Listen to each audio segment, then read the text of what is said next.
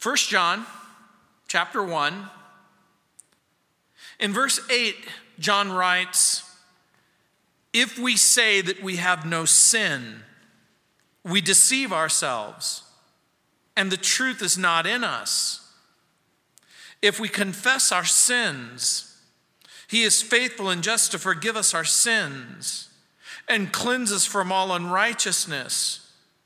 If we say that we have not sinned, we make him a liar, and his word is not in us. The Apostle John has told us about the historical, tangible, physical reality of Jesus in verses 1 through 7. And now he's going to talk about the reality of sin. Walking in the light is explained in verses 8 through 10. As a matter of fact, I have a note in my Bible. It says through the word of god the indwelling holy spirit shows that the christian that he number one still possesses the old nature. That's verse 8 and number two needs forgiveness of sins.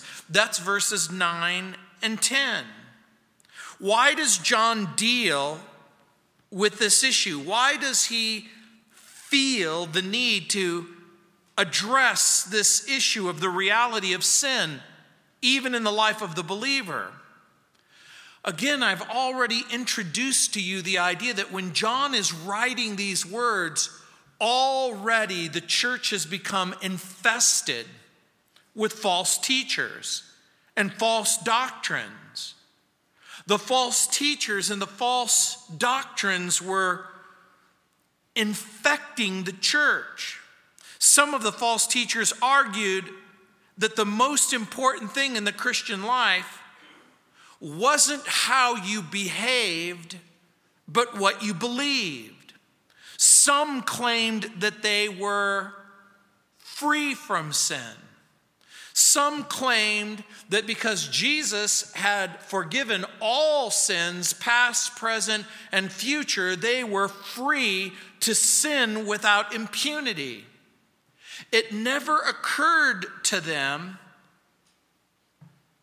that sin hinders fellowship, that it hurts God's heart, that it not only hinders fellowship with God, but it hinders fellowship with each other. And remember, that's what he's written in verse 3. Remember the reasons why he's written, written this little epistle so that we could have fellowship in verse 3, so we could experience joy in verse 4, so that we don't sin, chapter 2, verse 1, so that we could avoid deception in chapter 2, verse 26, so that we could know the truth about what it means to have a right relationship with God, and that we could have assurance of that salvation in chapter 5, verse 13. And remember, there were a group of people. They were called the Gnostics. And that word might sound strange to you. It's spelled G N O S T I C S. The G is silent. It came from a Greek word which meant knowledge or understanding. These false teachers, the Gnostics, they claimed that they had special knowledge, special insight a special revelation from God. Some who claimed this special knowledge gave themselves permission to live lives of personal indulgence and sinful excess. And when you become a Christian, something amazing happens in your life. I don't know about you, but when I received Christ as my Lord and, and Savior, I experienced this freedom from guilt, this supernatural cleansing in my heart. And I was so grateful that God had saved me. And then the next day, I did something wrong. And I was shocked because I thought that when Jesus saved me, he was also going to purify me and make sure that I didn't do stupid, wrong things ever again. But then I discovered something. And this might come as a shock. The worst things, the worst things that I've ever done, I didn't do before I became a Christian. It was afterwards. You see, before I, I became a Christian, I was a sinner both by nature and by choice. I was a slave of sin and a servant of sin. But when I became a Christian, when I gave my heart to Jesus, I gave God permission to inform my heart and inform my thinking and allow the Holy Spirit to live inside of me. In other words, I knew better. So John is going to address this issue. How bad is sin? What does it do? John argues that it's possible for people to say that they're in the light. We've already read that. But actually live in darkness. So he brings up four lies. Number one, they lie about fellowship in verses 6 and 7. Remember what it said earlier? If we say that we have fellowship with him and walk in darkness, we lie and do not practice the truth. But if we walk in the light as he is in the light, we have fellowship with one another. So he's saying that there was a group of people. They said that they were in fellowship with God and they wanted to be in fellowship with other Christians, but they were walking in darkness. And so John points it out that they weren't being exactly honest.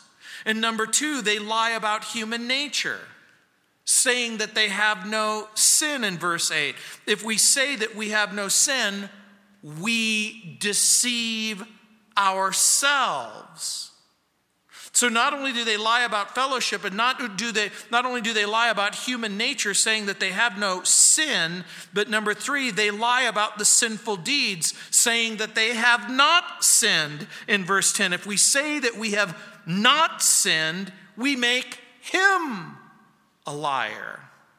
And number four, they lie about obedience, claiming that they've kept God's commands, claiming that they're walking with Jesus, but it's not true. And we're going to find that out in chapter 2, verses 4 through 6.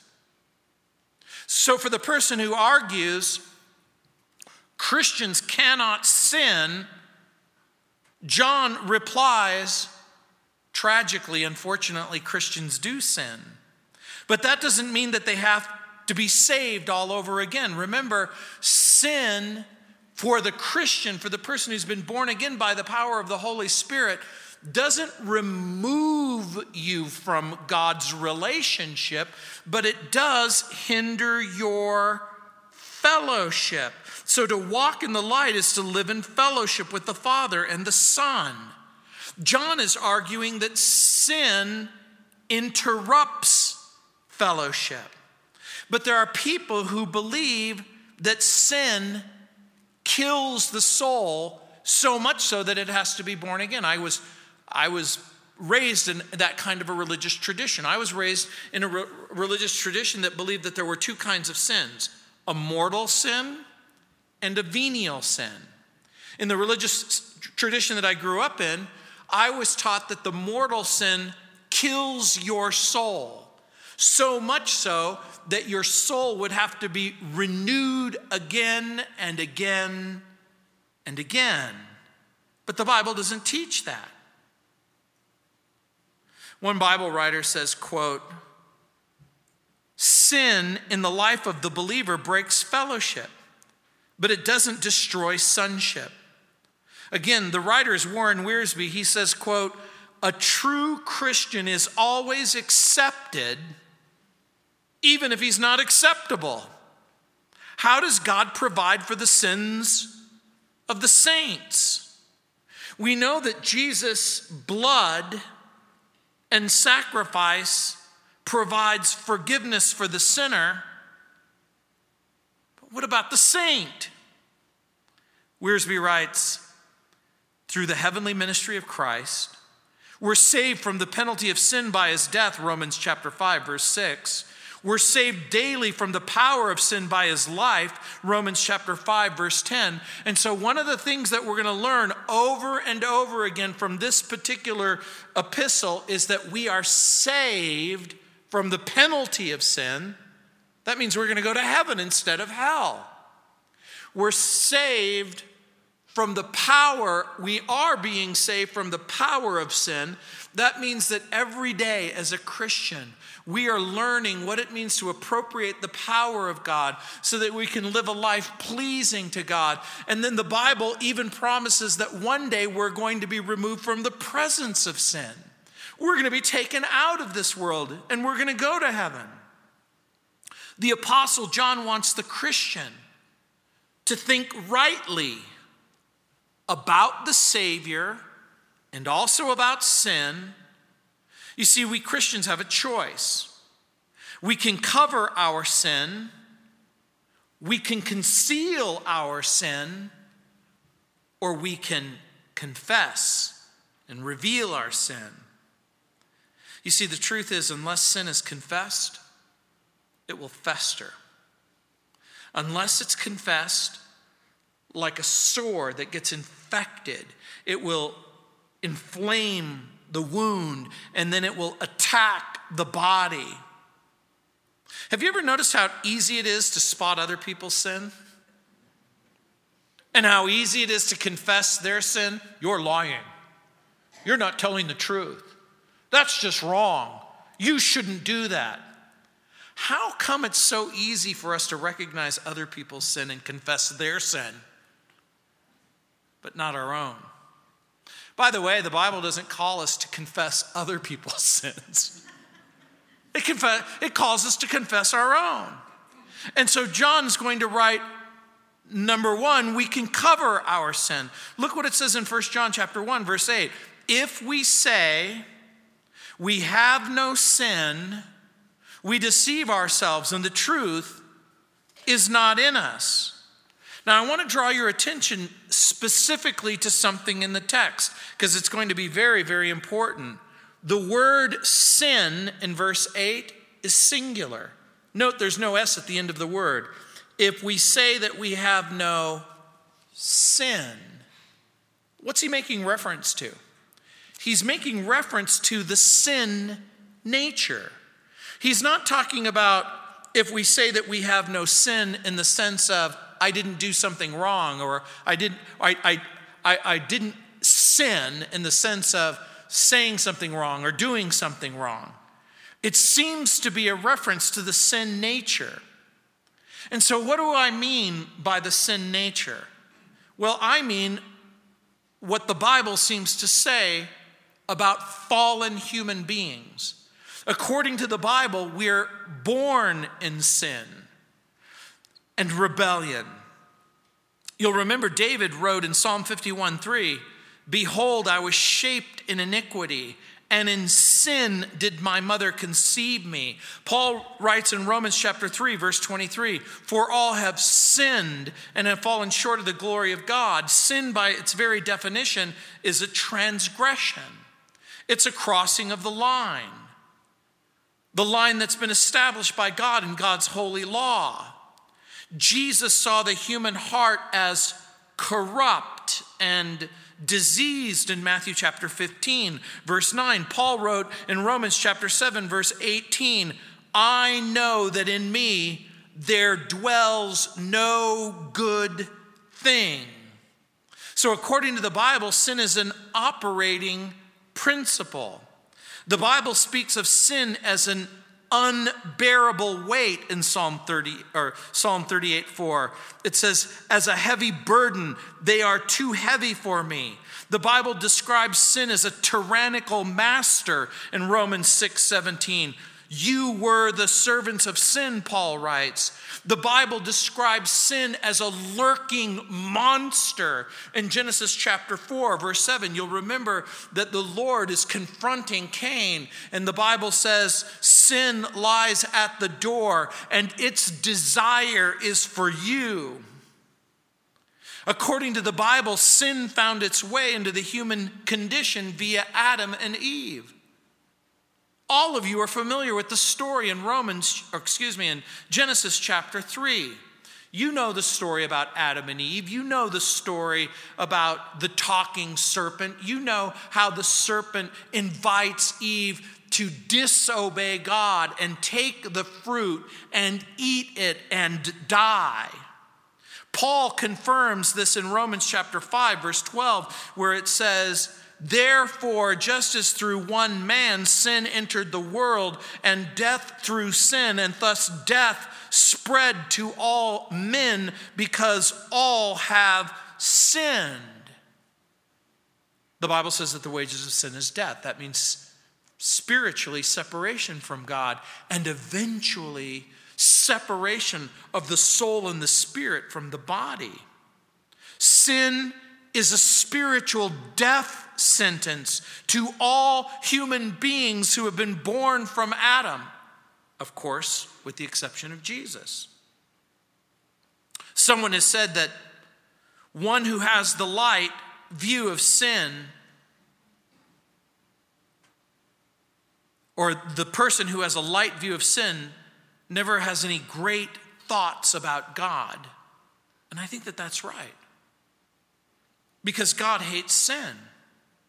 It's been my experience that almost every single false doctrine that I can ever think of begins with a wrong view of God. It continues with a wrong view of Jesus. And then it continues even further with a wrong view about sin. We're not sinners simply because we do sinful things. We do sinful things because we're sinners, according to the Bible.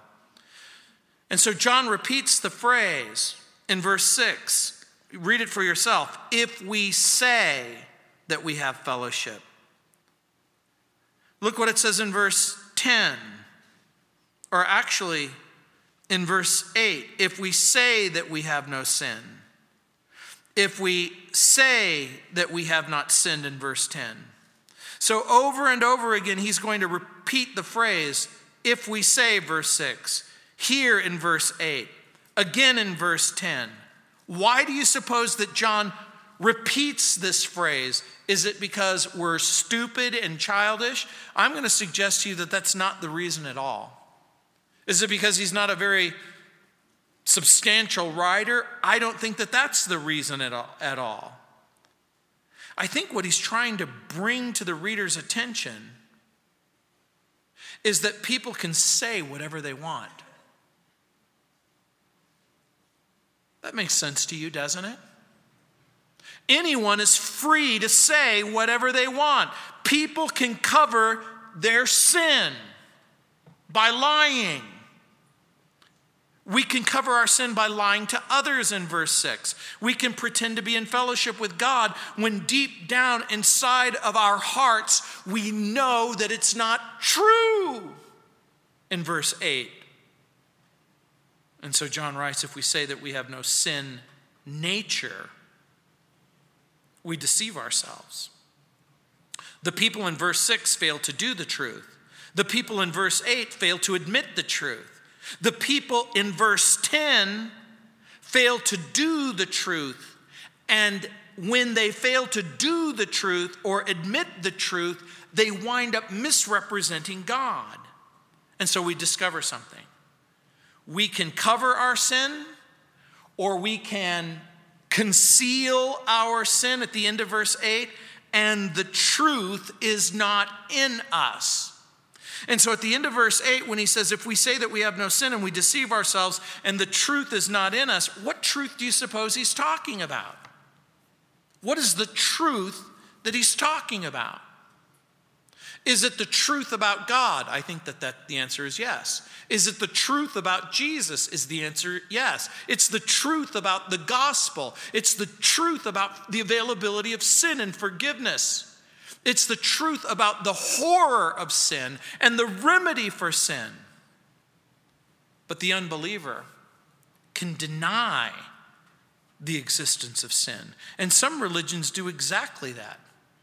Hinduism, Buddhism, they teach that sin is an illusion. And I remember taking a, a train ride in India with a Hindu, and I said, Let me ask you something. Um, if there's no such thing as sin, why is there such a thing as good and bad karma? And who determines it? Man, you are asking some really tough questions. Let me think about that. For the people who believe that sin is an illusion, Those modern manifestations of Gnosticism have reincarnated into the popular culture, and it appears in the form of certain belief systems. You may or may not be familiar with Christian science or religious science. Christian science is a funny kind of a group because they're sort of like grape nuts. Grape nuts aren't grapes and they're not nuts. And Christian science isn't Christian and it isn't science. Christian science and mind science, like Hinduism and Buddhism, teach that matter and evil are unreal, all in, harmon- in harmony. Sin, disease, and death are, are illusions. And I remember having a conversation with a lady who was a Christian scientist, and she told me, Sin is an illusion, it's not real. She happened to be an older lady. And I did something I regret. I said, Do you look the same as you did when you were 19? She was about 60. She said, No. And I said, Do you have a mirror? She said, Yes. I said, Look in the mirror. Look in the mirror. Look long and hard in the mirror. How do you explain that? How do you explain that you're not the same as you were when you were 18 or 19? How, what is the mirror telling you about who you are? I go, Do you use deodorant? She said, Of course. I go, Don't you realize that the reason why you use deodorant is because bacteria is growing in your armpits? And it's releasing an odor. You see, the cells in your body, they're dying. Everything that is happening to you is because the Bible says that the soul that sins, it shall surely die. To the spiritualist, whatever is right is right. Evil either doesn't exist or is in fact good. In Eastern mysticism, sin is absent and, and the forgiveness of sin is, is ignored. So, sin to the Eastern mystic is a failure to follow one's dharma or path in the meditations of maharishi he writes quote sin means wrongdoing or wrong thinking. Due to discontentment suffering is the result of some wrongdoing in the past. What he basically is saying is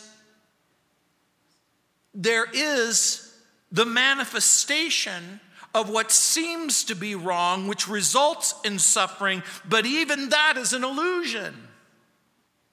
And their beliefs are the opposite of what the Bible calls true.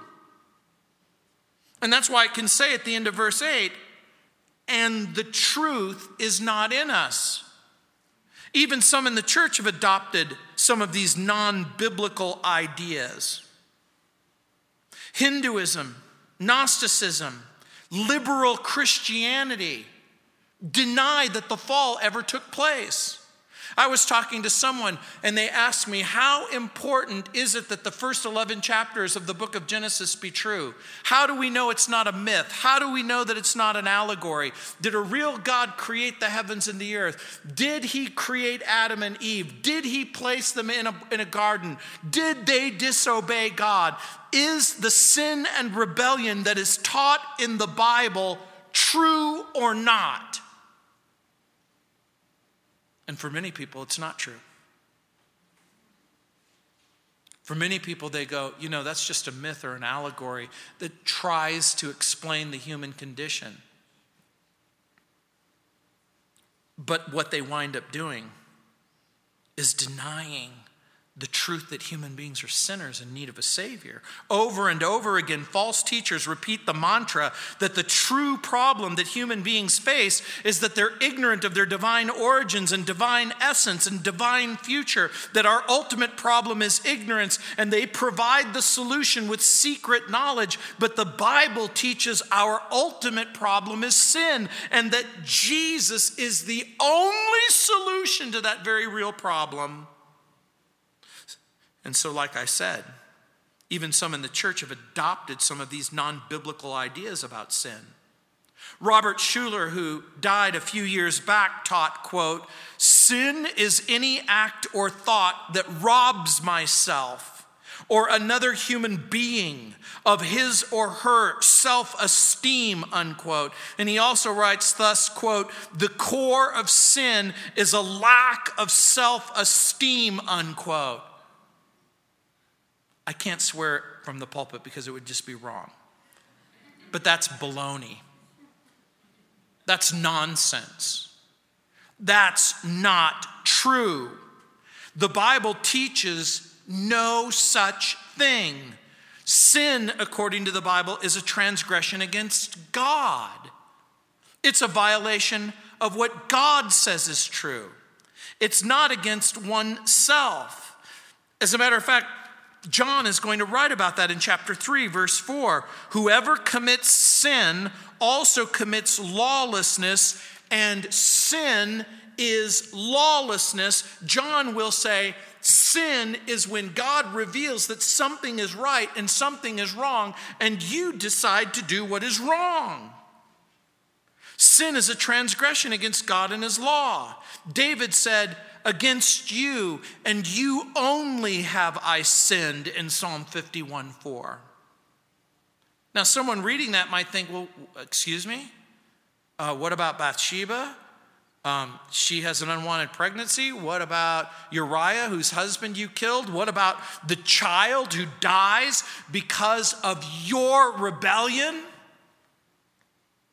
But in the grand scheme of things, when we compare the transgression that we cause each other, it's nothing compared to the offense that we've done to God. There was a young sarcastic man who told a preacher, You say that unsaved people carry a weight of sin. He said, I feel nothing. He said, How heavy is sin? Is it 10 pounds? Is it 80 pounds? The preacher replied by asking the youth, If you laid a 400 pound weight on a corpse, would it feel the load? The youth replied, It would feel nothing because it's dead. And the preacher said, That spirit too is dead, which feels no load of sin or is indifferent to its burden and flippant about its presence. Unquote. You see, the most dangerous thing that you could feel is nothing. You know, there's a reason why when you sin, it wounds your heart, it crushes your spirit, it invades your conscience, and you're grieved in your heart. Do you realize that if you didn't have a central nervous system, you would miss it? There's a reason why God, in His grace and His mercy, has given us a central nervous system. It's so that when something horrible and terrible happens to our body, we'll sense the pain and we will know that something has gone terribly wrong.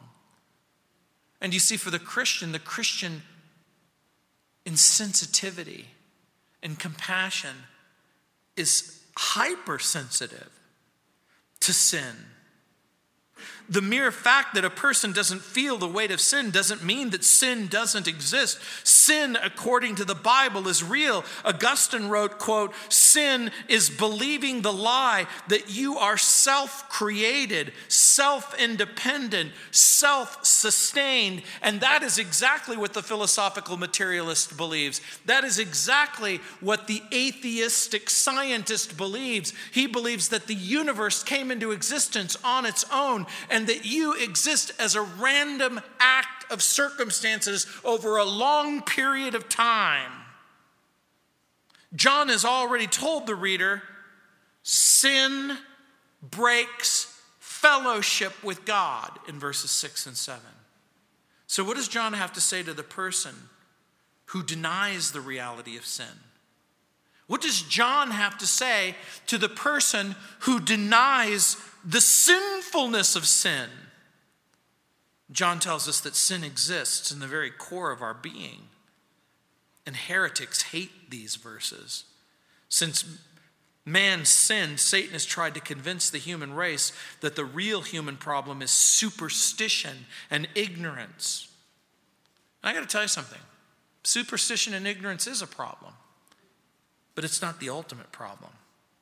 Our real problem, according to some people, is that we are ignorant of our potential. Satan believes that we're sleeping gods, awaiting a change of consciousness that will propel us and transform us. The repeated lie of Satan in every age has been you will be like gods.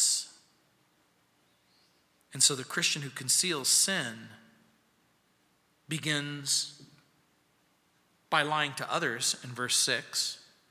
The person who conceals sin still affirms that they're still walking with the Lord. They're pretending, they're playing. They want people to believe that they're close to the Lord. The Christian can go to church, they can go to youth group, they can go to the Bible study. But they're not in fellowship with the Lord. They've grieved the Holy Spirit they remain in their sin. And this is the miserable life for the Christian who wants to conceal their sin.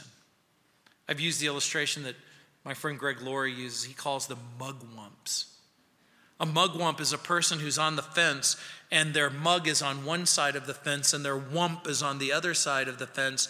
They're the Christian who are living the most difficult of lives. They're trying to be in the light and they're trying to be in the darkness, and they wind up being in neither place.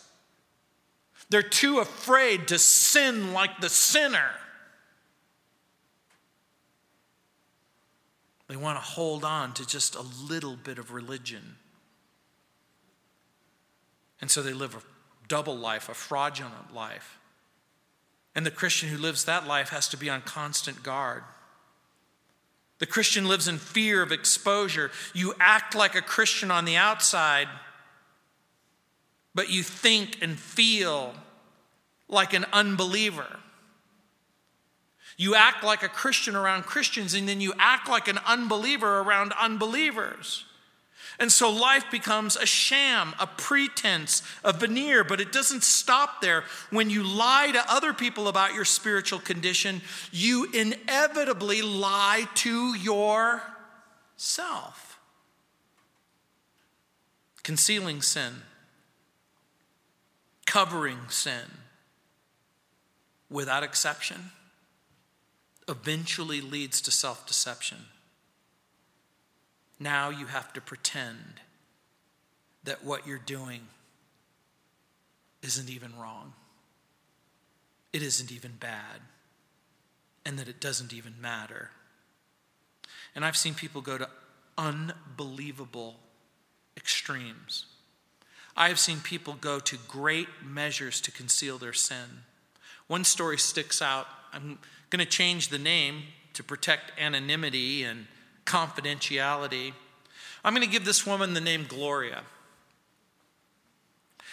In Albuquerque, she faked MPD. MPD is multiple personality disorder. She literally created personalities and made up personalities to conceal her adulterous affair with a pastor. Because she couldn't live with the disconnect. And it just so happened her husband was a police officer. And she knew that if her husband found out, he would kill him.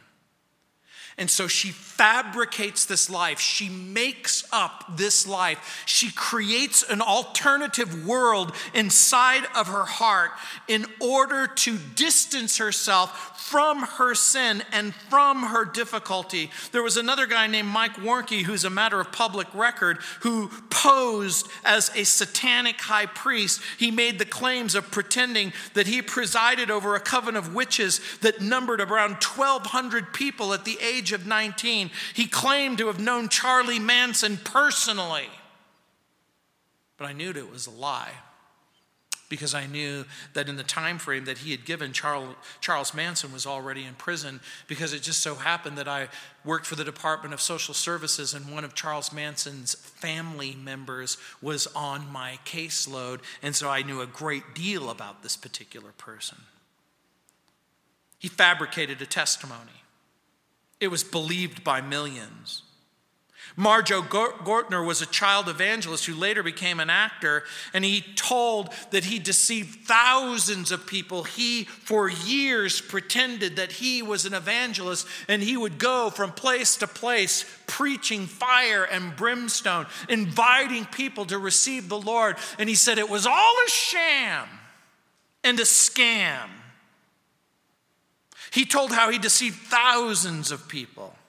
Hospitals and mental institutions are filled with people who attempt to conceal their sin and protect their self deception. And so they create fantastic lies. Concealing sin leads to chastisement for the Christian. Paul writes in 1 Corinthians chapter 11 verse 30 he says, For this reason, many are weak and sick among you, and some of you sleep. For if we would judge ourselves, we would not be judged. But when we are judged, we are chastened or disciplined by the Lord, that we may not be condemned with this world. You see, the Christian, not the unbeliever, the Christian who wants to cover and conceal and distance himself or herself inevitably leads to pain and heartache and discipline and chastisement. And so in verse 9, look what it says we can confess our sin. These are the big three options cover, conceal, or confess. Look what John goes with. If we confess our sins, note, remember in verse 8 how it was singular, sin, the sin nature? Look what it says in verse 9. If we confess our sins, He's faithful and just to forgive us our sins and to cleanse us from all unrighteousness. On my radio program, someone asked me the question Does this verse refer to the unbeliever or to the believer? And I said, depending on the context, it could apply to either one. If the unbeliever is willing to confess his or her sin, if they're willing to turn from their sin and to embrace Jesus and believe the gospel, this verse isn't inviting people to confess their sin in the hope that they can somehow receive forgiveness apart from God, apart from Christ, and apart from the gospel. That's not the point, and that's certainly not the context. What is the context? It's fellowship. What is the context? Sin interrupts fellowship. What is the context? Look what the, the writer says John, if we confess our sins. What does that mean? You might think that confess just simply means admit that what you've done is wrong, but, but it means more than that. Confess translates a Greek word that's very interesting. It's the Greek word homo logeo. It's a compound word. You know the word homo, it means same. Logeo means to speak. When you combine these two words together, it means to say the same thing or to speak the same thing. And so, in the context, it means if we confess our, our sins, it means to say the same thing that God says about our sin, to say the same thing that God says about the solution to our sin. In a sense, it means to agree with God about our sin. Now, imagine if a person confesses, I made a mistake. And you go, clearly you did make a mistake. But I think that the Lord's looking for something else. It isn't just an admission that you made a mistake, it's an admission that this sin has broken your fellowship with God and it's broken your fellowship with each other, that it has hurt you and it's hurt the body. And so that's in part what it means. We don't simply admit wrongdoing, we confess, we say the same thing that God says about our sin. And note, sins is plural. It isn't simply confessing a sin nature, but rather our sins. And as we know, people don't like to call sin sin. Freudian psychology helped promote the falsehood that there's no objective basis for guilt. Sin, according to the philosophical naturalist or the materialist psychologist, is a social or a cultural myth to explain unresolved guilt and shame. So you can ask your therapist and say, but is it real? Is it true? But imagine if you're talking to a person who doesn't even believe that there is a God or believe that there's such a thing as sin and that your sin doesn't hinder, interrupt fellowship, then they're always going to get the wrong answer. Here's the Bible's testimony God sent Jesus to die for our sins. For the person who denies the reality of sin or the horror of sin, it's because they've never carefully considered how God sees sin and its solution. Imagine you have the opportunity to talk to God and you say, Lord, how bad is sin in your sight. And then he begins to reveal to you the story of Jesus. How he orchestrates all of human history to bring Jesus into the world. He allows Jesus to be born of a virgin. He allows Jesus to come into this world. He allows Jesus to live a perfect life. He allows Jesus to be spit on, isolated, tortured, and then cruelly murdered in order to deal with your sin. Your sin. This is what Jesus would have to do. Jesus counts or reckons or sees God counts or reckons or sees the death of Jesus as the payment of our sin. And so John makes a remarkable statement. The Lord would be unfaithful and unjust if he failed to forgive us. And so for the person who says to me, Well, look, if our sin has been forgiven, past, present, and future, why should I ever have to confess my sin? And the right answer has to be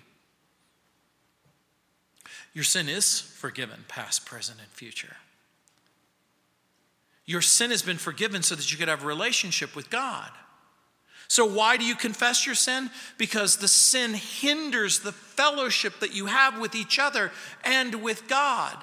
Does God love you? Of course He does. Does He forgive you in Christ? Yes. Are you going to heaven if you know and love Jesus? Of course you are. But for the person who chooses, for whatever reason, to remain in rebellion and disobedience as a child of God, as a son or a daughter of God, John is pointing out that whatever you're experiencing is not fellowship with God. So we have good news. Whenever a person's ready to uncover their sin, God's ready to cover them. Think about this for just a moment. John says, Don't you cover your sin, don't you conceal your sin, confess your sin, and let God cover your sin. You see, it's one thing for us to cover up our sin, and it's another thing for God to cover your sin. And so, guess what? The moment you reveal your sin and you go, Lord, I've done this. Lord, I did this. And God says, I'm willing to cover your sin. I'll cover it in the blood of Jesus. So, what are our options? One, we can lie to others. Two, we can lie to others and then lie to ourselves. John's position is if you are lying to others and if you are lying to yourself, then eventually you'll lie to God or lie about God. And you can lie to others. And you can lie to yourself. And you can lie to God. But there's a fourth option we can confess our sin, we can forsake our sin. By the way, what happens if we lie to others, ourselves and God? Well, if you're an unbeliever, if you're not saved, if your sin hasn't been forgiven, if you continue in that sin, if you refuse to trust Christ, if you refuse to believe the gospel, the consequence is death and hell. And if you're a believer, a Christian, a child of God, born again, the consequences are chastisement, discipline, suffering. And I'm going to suggest to you sometimes even physical death. You see, there are people, there are people, there are people, there are Christians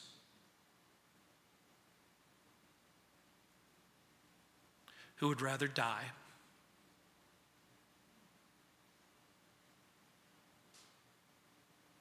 than confess.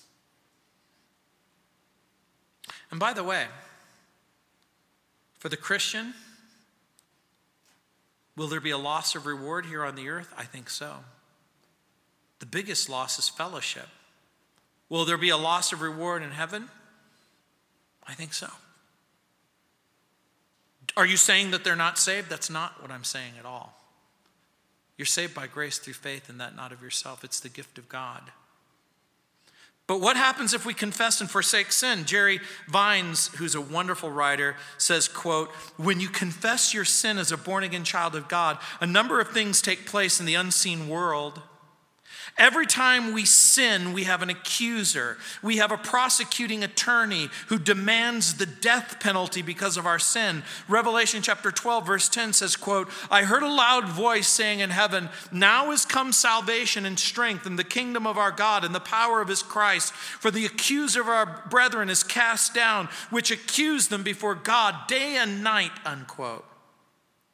When we sin, we have an accuser in heaven. When we confess our sin, we have an advocate in heaven. That means an attorney, Jesus Christ, the righteous. When we sin, we have an accuser. But look at verse 1 in the next chapter. I'm only going to touch on it briefly. We're going to touch on it a little bit later. He says, My little children, these things I write to you so that you may not sin. And if anyone sins, you have an advocate with the Father, Jesus Christ the righteous. Here, advocate means an attorney who's pleading your case in order to justify your position. So we actually have two attorneys. One is in heaven, Jesus and one is on the earth inside of you the Holy Spirit. The Holy Spirit. So, the law firm of Jesus and the Holy Spirit, with offices in heaven and earth, are representing you constantly. Did you know that you have them on retainer? Lord, I think I need to retain your services. And that's exactly what he does. We'll talk more about that next week. But if you're lost, this passage and its principle doesn't apply to you. If you're lost, you're piling up sin. If you're lost, if you've never come into a right relationship with God and Christ, here's what you're doing you are making deposits of judgment that one day will come to maturation. You have no advocate. All you have is an accuser. You have no satisfaction for sin. The warrant has been issued. You're still in your sin. But if you'll come to Christ, if you'll come to Christ, if you'll come to Jesus, He will agree to be your attorney. and to represent your case in heaven. And so in verse 10 it says, If we say that we've not sinned, we make him a liar, and his word is not in us. We can't become righteous or sinless on our own.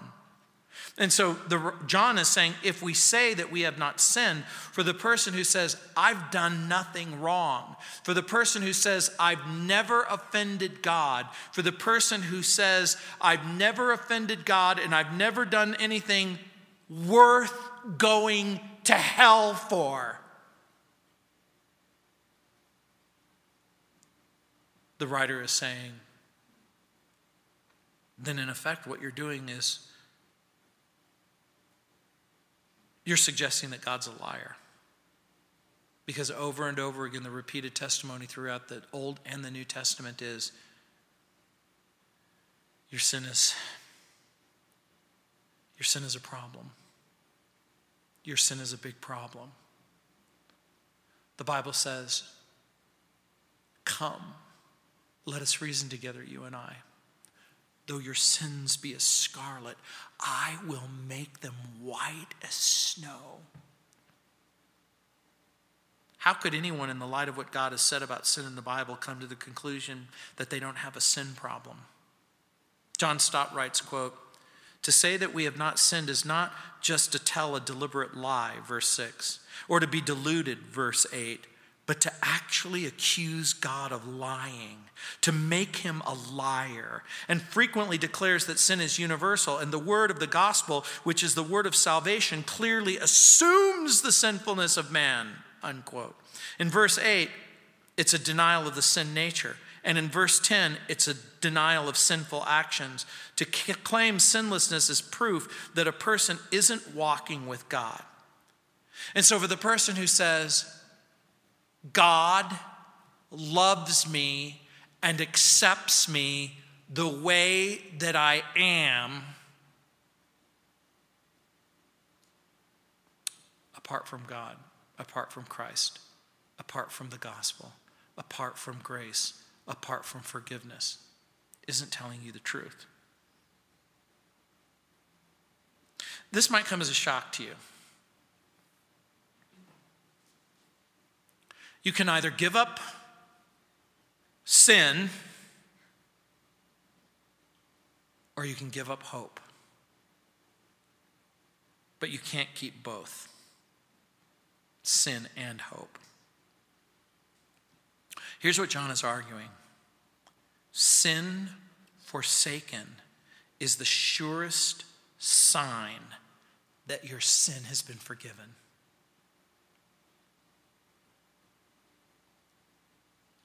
All sin begins by lying to others, then deceiving yourself. But it will always end with an accusation against God. So, what have we learned? Number one, how does God remove sin? He cleanses from sin with the blood of Jesus. That's God's part.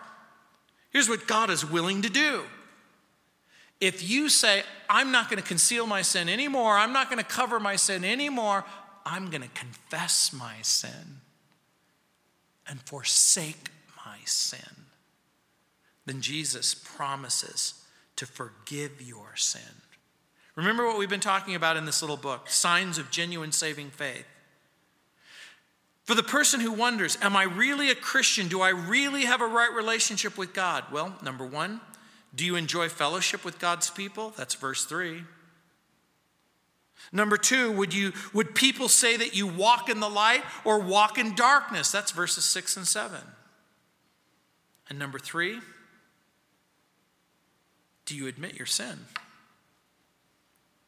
Confess your sin.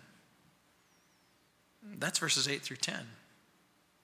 You see, if you genuinely enjoy fellowship with God and God's people, if you genuinely walk in the light instead of darkness, if you genuinely confess your sin and forsake your sin, then you have every reason to be confident that God's at work in your life. Do you see how powerful this is? Does sin destroy our relationship with God? No. Does it hurt our fellowship? Yes. So if you'd like to renew your fellowship, Christian, all you have to do is come clean with yourself and with the Lord. Let's pray. Heavenly Father, thank you for this time. Thank you that you love us and that you care for us. Thank you, Lord, that fellowship matters. And that, Lord, when you wrote this book, you allowed this book to be written by John. It's so that we could experience real fellowship with each other and real fellowship with you. And so, again, Lord, we pray that you would continue to keep us sensitive. Lord, we pray that you would keep us sensitive. That, Lord, we would sense when fellowship has been hindered. And Lord, I pray for the Christian right now who has unconfessed sin, I just pray by your Holy Spirit that you would reveal it to him and her, that you would tenderly and lovingly remind them that you love them so much, and that if they will refuse